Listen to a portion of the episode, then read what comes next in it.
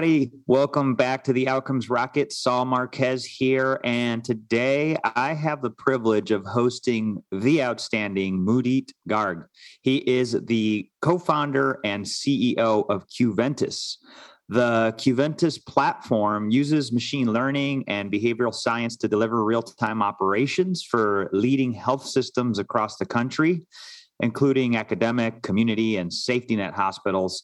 Prior to Qventus, Mudit co-founded multiple technology companies, including Videopia and Hive.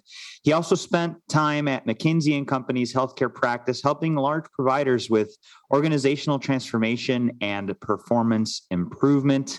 He's been recognized for leadership as one of Silicon Valley's business Journal 40 Under 40. He's a Stanford StartX mentor, and he earned his master's in business admin and electrical engineering from Stanford. Such a pleasure to have you here, Mudit. Thank you for joining us.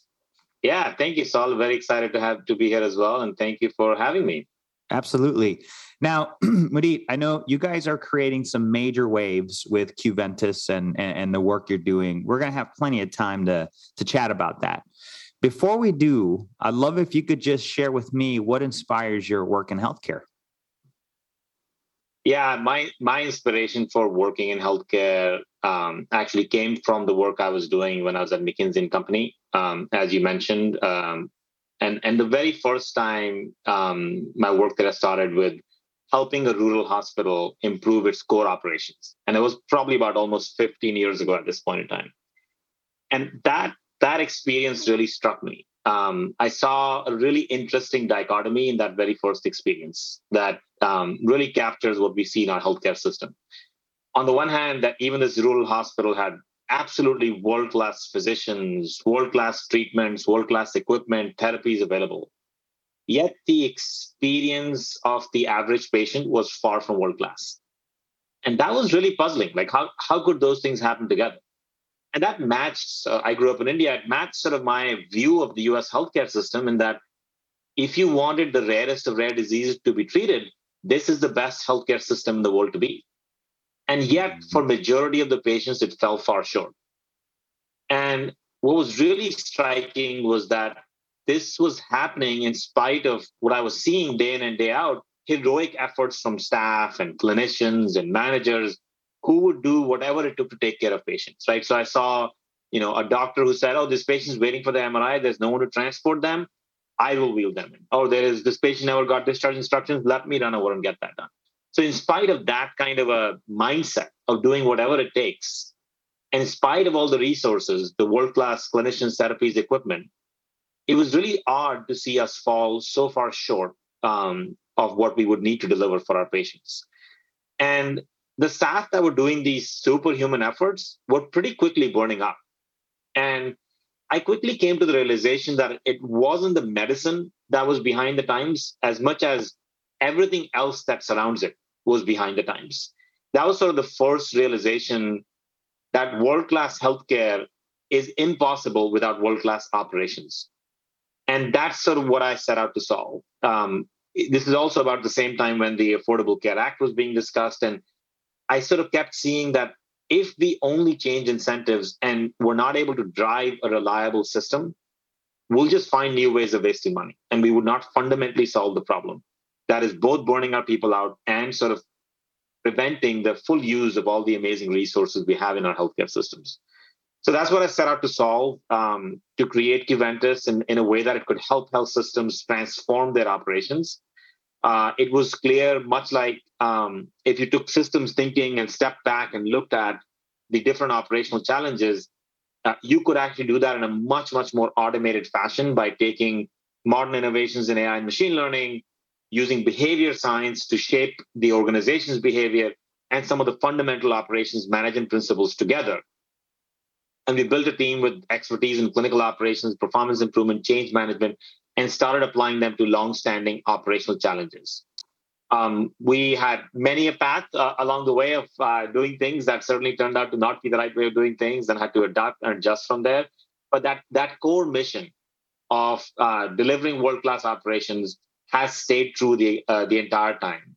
And we're really proud that through that journey, we've been able to partner with leading organizations across the country that range, as you were saying, from community hospitals, academic medical systems, large health systems such as Boston Medical Center, Honor Health, and Health Fairview, St. Luke's, Care, to name a few. That's awesome. Well, Moody, you know this uh, this operations problem is, is is definitely a big one, and and making sure that it's addressed is key. Talk to us a little bit about Qventus. How, you know, you mentioned, and maybe later we could cover some of the setbacks and learnings. Those are always, uh, to me, the most interesting. Yes. Um, but the fact, um, yeah, definitely for sure. yeah, that's where the gold is, right there. Um, but how, how is what Qventus doing adding value to the healthcare ecosystem right now? Yeah, so I'll give you a couple of examples. Um, so, firstly, overall, Qventus is enabling hospitals to automate their care operations. So, all those operational activities that are surrounding the delivery of care, things like how to get patients access, how to get help, um, uh, the all the coordination of care that goes on, how to make sure that um, the patients flowing through the health systems are able to get through in a reasonably efficient way. All of these sort of operational processes that are intertwined with the clinical care uh, delivery of care is what we help automate and make much more reliable. So, for example, take for example the challenge around the operating rooms, right? Um, it's it's really surprising that on the one hand you will see patients who often have to wait months to get access to the operating room and surgeries. Similarly, surgeons who are saying, "I really would love to get an ability to get into the operating room and are waiting quite a long time." Yet, from the health system standpoint, when you see the same thing, you see that even if you look at the prime time hours, i.e., only Monday through Friday, only like seven to four or seven to five, only about 70% of that time is utilized. So those that's time when you had staff, you had the equipment, mm-hmm. you had everything there. But that dichotomy is really odd. Like how could those two things be happening simultaneously? And that's an example that that is actually that improving OR access is one of the top priorities for health systems. So over 75% of the health system executives said, this is one of my top priorities. So what's happening today is oftentimes if the if you have a manager who's absolutely excellent, who has a lot of time on their hand and is able to then look ahead and say, actually, that surgeon has time two Thursdays from now, and I have an inkling they won't use it. They have a football game for their son or something else is going on. It doesn't look like they'll use it and they have a block on that time. Typically, that's how it works. Yeah. That the surgeons yeah. also have um, the, yeah, yeah, right. It's sacred. And, yeah, it's, it absolutely is sacred. Um, so how do you take that very sacred time and do in a way um, facilitate the release of that time and help another surgeon who actually needs it and their patients who need it be able to get it.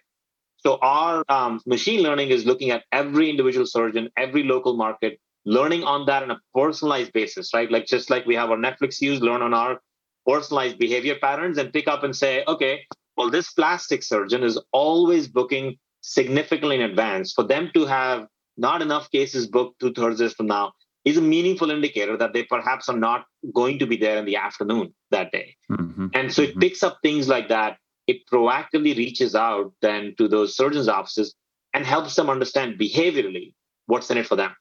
Hey, sure. for in this you get this upside if you release this. And so we get their, their schedulers to release that time, typically about 20 to 25 days in advance of when that would have that surgery would have happened. Now, nice. instead of releasing it typically three to five days in advance, when it's 25 days in advance, you have time to get another right. patient uh, access to that.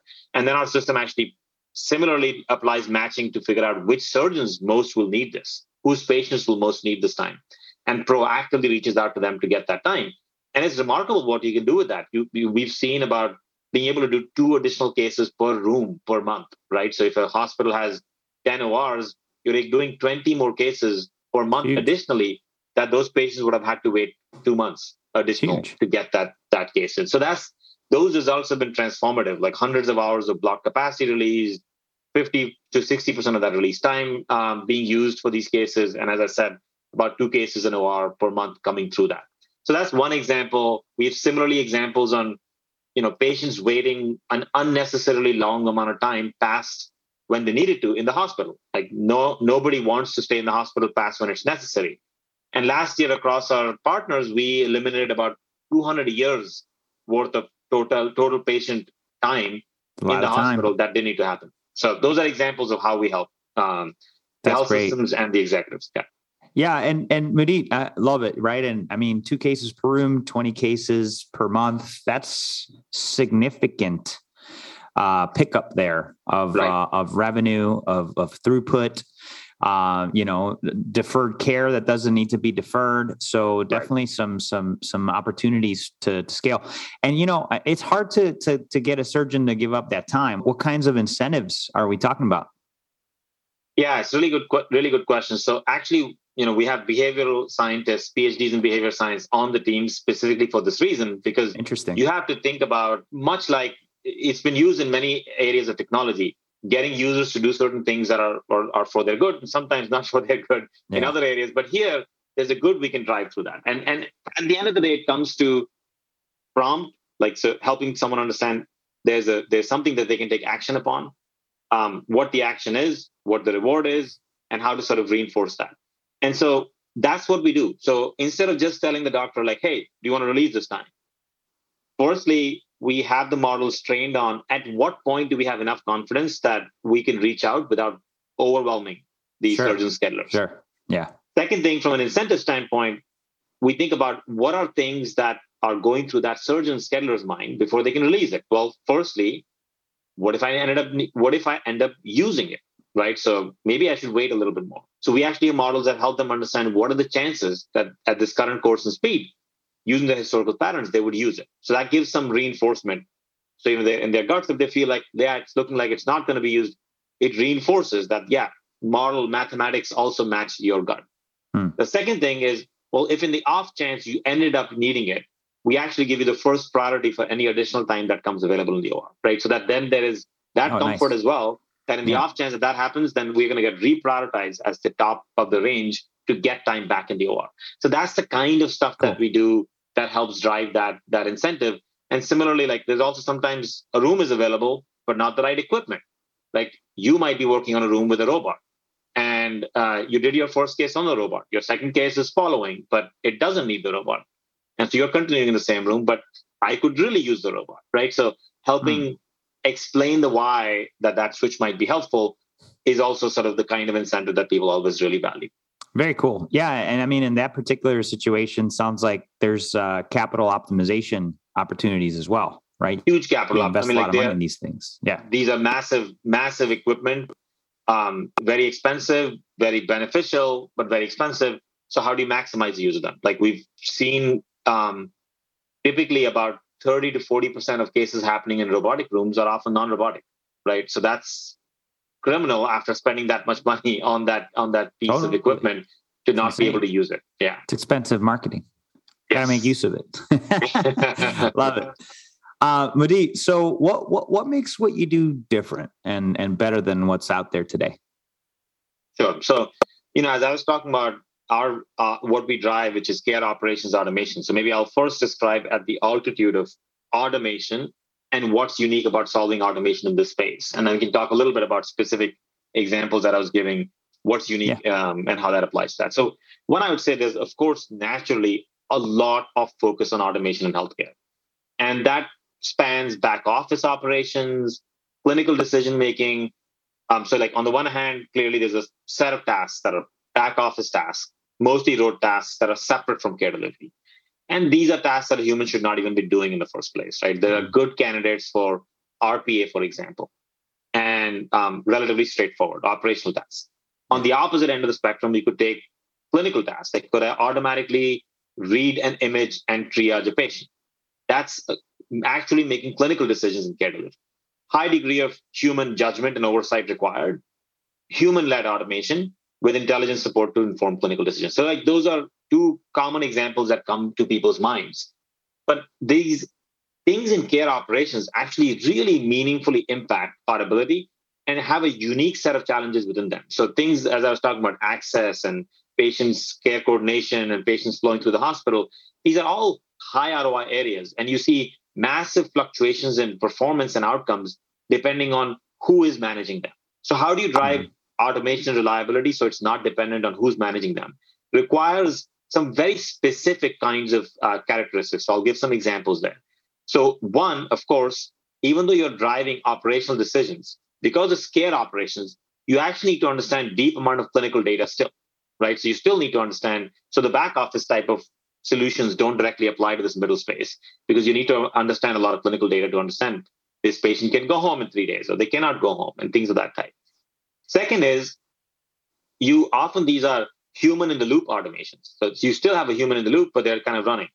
And for that, you need to have machine learning models that don't just predict what will happen, but probabilistically, in certain situations, you fully automate. In certain situations, you may only partially automate. And in certain situations, it's a high downside case, you may just give the heads up to a user. So the infrastructure of the machine learning required is also very different.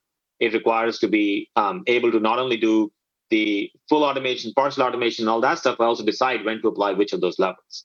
And then lastly, when it's not full automation, you need to have all those behavior science things come to life so that you can actually shape the human behavior as well to drive those. So that's like infrastructure and at a platform level, what's unique to solve this place.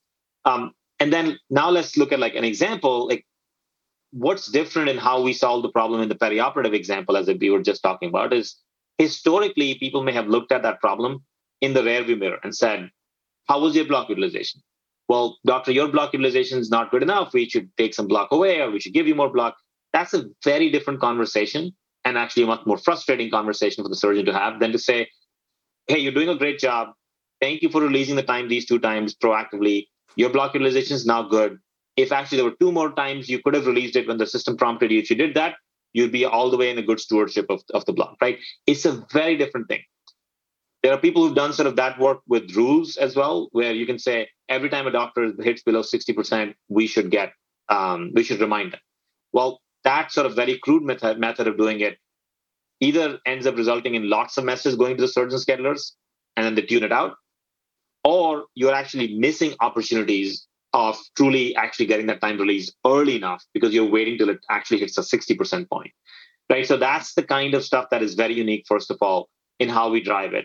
Secondly, all the rewards and incentives you talk about, they're very thoughtfully designed on how to maximize uh, the, the improvements here. And lastly, this sort of closing of the loop um, to say yeah. uh, with the users is super critical as well to keep this as a, as a fully functioning loop as well. So that's sort of both at a platform level and then how we design our solutions with with AI, automation, and behavior science ends up making us making us very different than uh, uh, than other solutions. Yeah, it makes a lot of sense. It makes a lot of sense, Mudit. There's there's uh, customizable uh, solutions for for what the machine learning and AI does because there's not a one size fits all. There's the behavioral science piece that that helps people do the right things so that they're not overwhelmed and, right. and spammed, uh, and you're optimizing the the opportunities overall. Makes a lot of sense and and and uh, and very useful, by the way. So so what about those areas like ICUs where they're not cost centers? What are you doing there? Yeah, so actually, um, ICUs. I, I, meant profit centers, right? They're cost centers. Yeah, right, right. They're cost centers, yeah. not yeah. profit centers, right? Um, so actually a lot of the work we do on the inpatient side, um, the excess days, the extra time the patient spends in the hospital, looks at all that steps of the journey. You know, you as a patient came in and like a day or two before your discharge, we looked at the fact that you might need a SNF, and it might now take us a while to get the SNF authorization and for you to figure out which SNF is appropriate for your family and all of those things. And now you suddenly have to spend two or three extra days in the hospital. So we are looking, we've studied basically about half a million discharges across the country and we found some operational practices when applied consistently reduce our excess days. And it's not actually surprising. It's if you have a plan for the patient within the first day or so of where they will go eventually and when they could leave, just the fact that you're planful around that upfront actually creates a lot of downstream benefits because everyone is working around that plan and modifying yeah. the plan as needed as well. And we see about 75 to 80% fewer excess days than when that happens. So we have models that are um, looking at every individual patient like okay you know this patient is on liquid diet they're now moving to oral diet they've started moving around a little bit they've been able to walk around.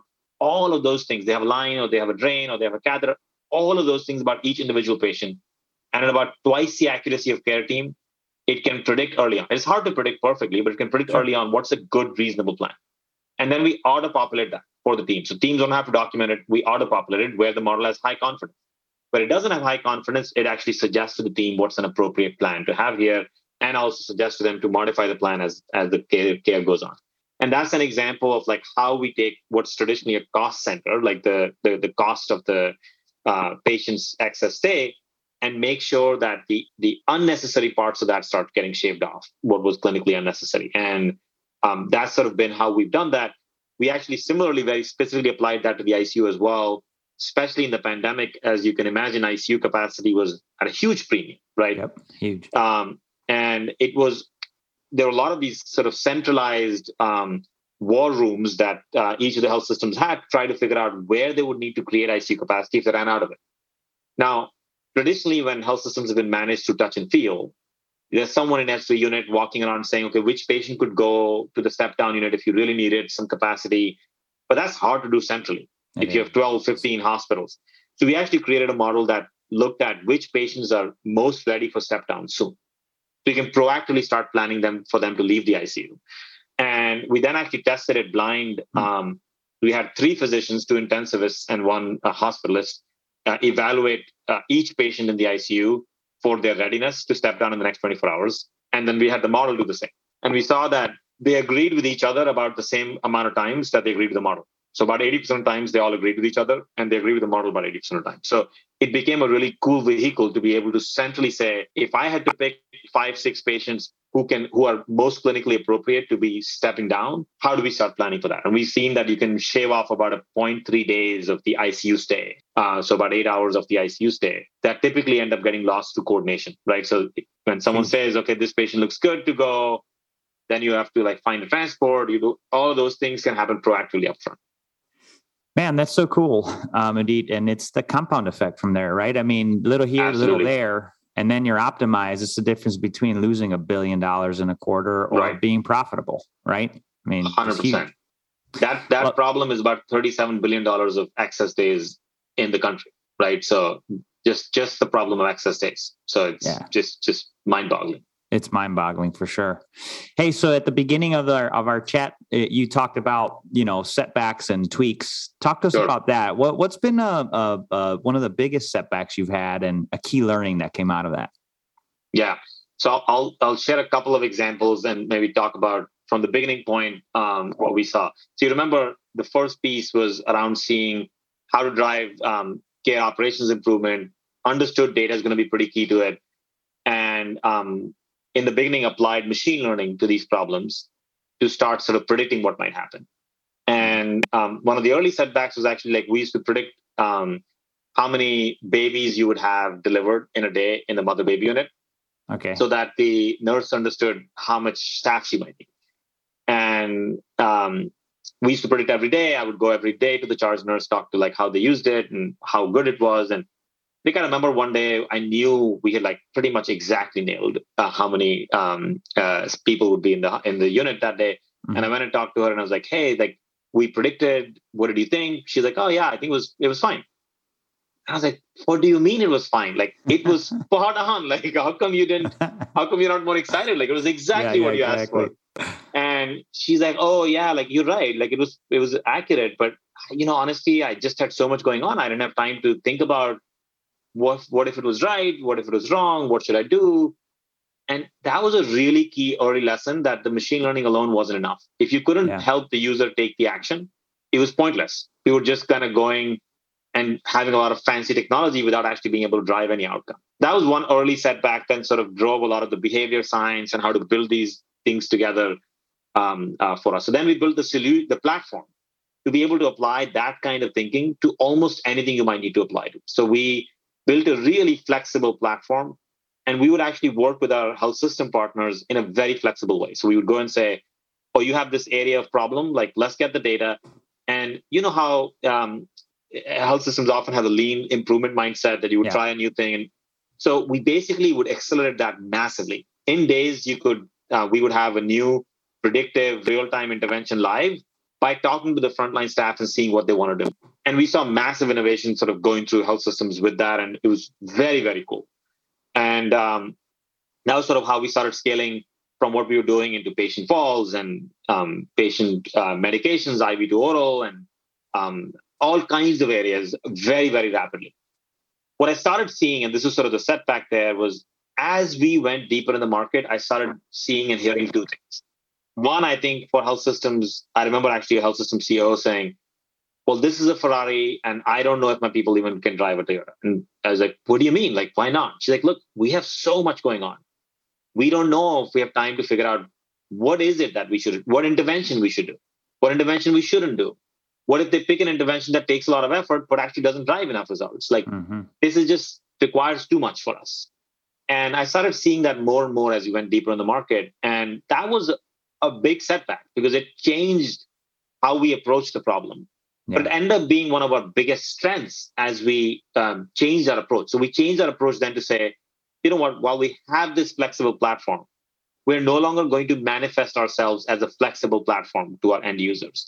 We are going to study a couple of high value problems that they have, much like I was describing in the inpatient side. Yeah. We're going to then study what are those things that excellent managers do that if we can do them consistently, we can actually drive high results. And then we're going to apply the full force of AI and automation and behavior science on those couple of leverage points. And we'll design these very, very specifically crafted solutions around these problems, um, like in the OR example, the inpatient example, that can then drive consistent results no matter what the operational environment might be.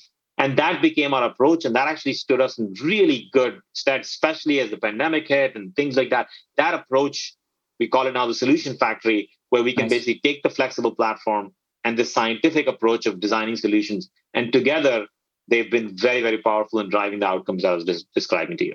That, that's fantastic, Mudit. And having these uh, these focus areas being really damn good at at a couple things that matter a lot, right, gave you guys that traction that that you were looking for. Absolutely, that's great. And and and, uh, and so, if you had to say one thing that you're most excited about today, what would you say that is? I'm so you know we are at a such a time of a perfect storm right now. Um, health systems have emerged from several years of just absolute heroic efforts for um, fighting the pandemic. Um, our labor workforce is tired, and there's massive both inflation as well as reimbursement pressures that are driving some very, very significant losses across health systems right now. Um, that's a very tough situation to be in. But what's exciting for me is that's driving action that is going to create long term change in what we can drive to truly deliver world class care to our patients, right? So, back to what I started with, we have world class clinicians, we have world class physicians, world class staff, world class treatments, world class care. But often creating this operational infrastructure around it to deliver world class medicine truly, it's been hard. Mm-hmm. But now we have a burning platform, we have a case for doing so. And I'm seeing health systems take that long term view and really come to us and say, look, we can't just build more ORs to drive more surgical access. We have to figure out how to drive that. We can't staff enough beds to take care of the patients we need. So this is not only a cost problem, this is a truly patient care problem to help figure out how to take out excess days. And I think that's going to actually force us to make some changes and create the kind of care operations automation that can systematically bend the cost curve going forward. And that I'm really excited about seeing that happen on the backs of sort of this crisis. And I think that'll both help solve the crisis, but also help set us in a much set us up in a much stronger position long term as well. That's fantastic. Yeah, the the pandemic has certainly changed a lot from how we work to how we think. And so I think that's uh, well, well said, Mudit. Uh, exciting times ahead. So listen, this has been incredible. And I can imagine only the tip of the iceberg of, of what you guys do. So I'd love if you could just, uh, you know, help me end this session today, Mudit, with a closing thought. And then the best place for the listeners could go learn more about you and, and Qventus.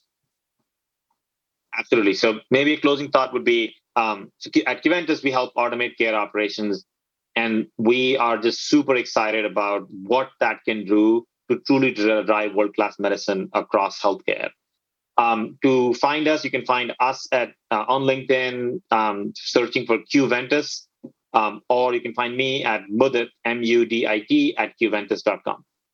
Beautiful. Listen, I appreciate it, Moody. And uh, folks, check out the show notes where we will leave links to Qventus, uh, Mudit's profile on LinkedIn, different ways to get in touch. If the opportunity is there, take it.